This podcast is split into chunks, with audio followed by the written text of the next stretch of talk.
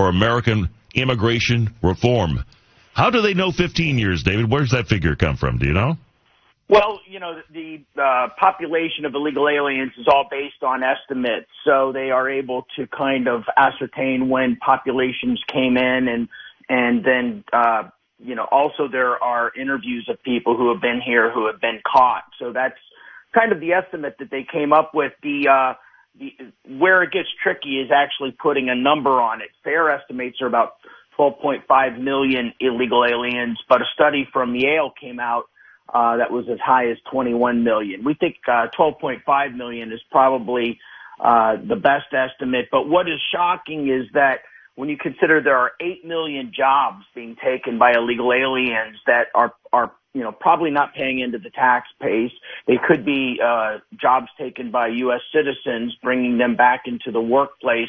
That's costing the country a lot and costing people a lot of opportunity, all at the same time that illegal immigration overall is costing the nation about 116 billion annually. Is some of this also maybe um, crime?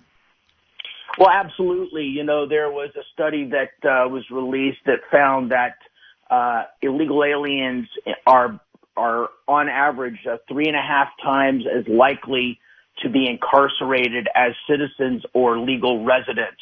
And so when we're talking about illegal immigrants, we're not talking about people who simply broke our immigration laws. In many cases, uh, for example, last year, the deportations, they deported about 250,000 people. Of those deported, nearly 60% had criminal records in the U.S. So unfortunately, uh, illegal immigration and crime often go hand in hand. Particularly, you know, you think the people who are in in these eight million jobs we discussed, uh, they're often using fake IDs, and so that is a, that's a, uh, an offense right there. But uh, they're committing other crimes while being here as well. All right, David Ray, can we put a price tag on what is costing the U.S. Department of Education, for example? We're, we're educating all of these kids. We don't even ask what their status is before they enroll in school. They're, some of them are getting social programs. Can we add all those right. costs up and put a price tag on all that? Well, if you add the cost of education is by far the biggest one because it, I would say it averages per student between twelve and sixteen thousand dollars per child. Think about that.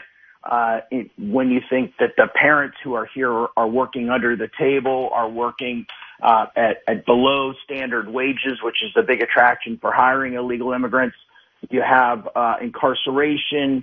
You have uh, food subsidies that go to them. I mean, you know, uh, 50% of immigrant households in the U.S. are taking some form of public support.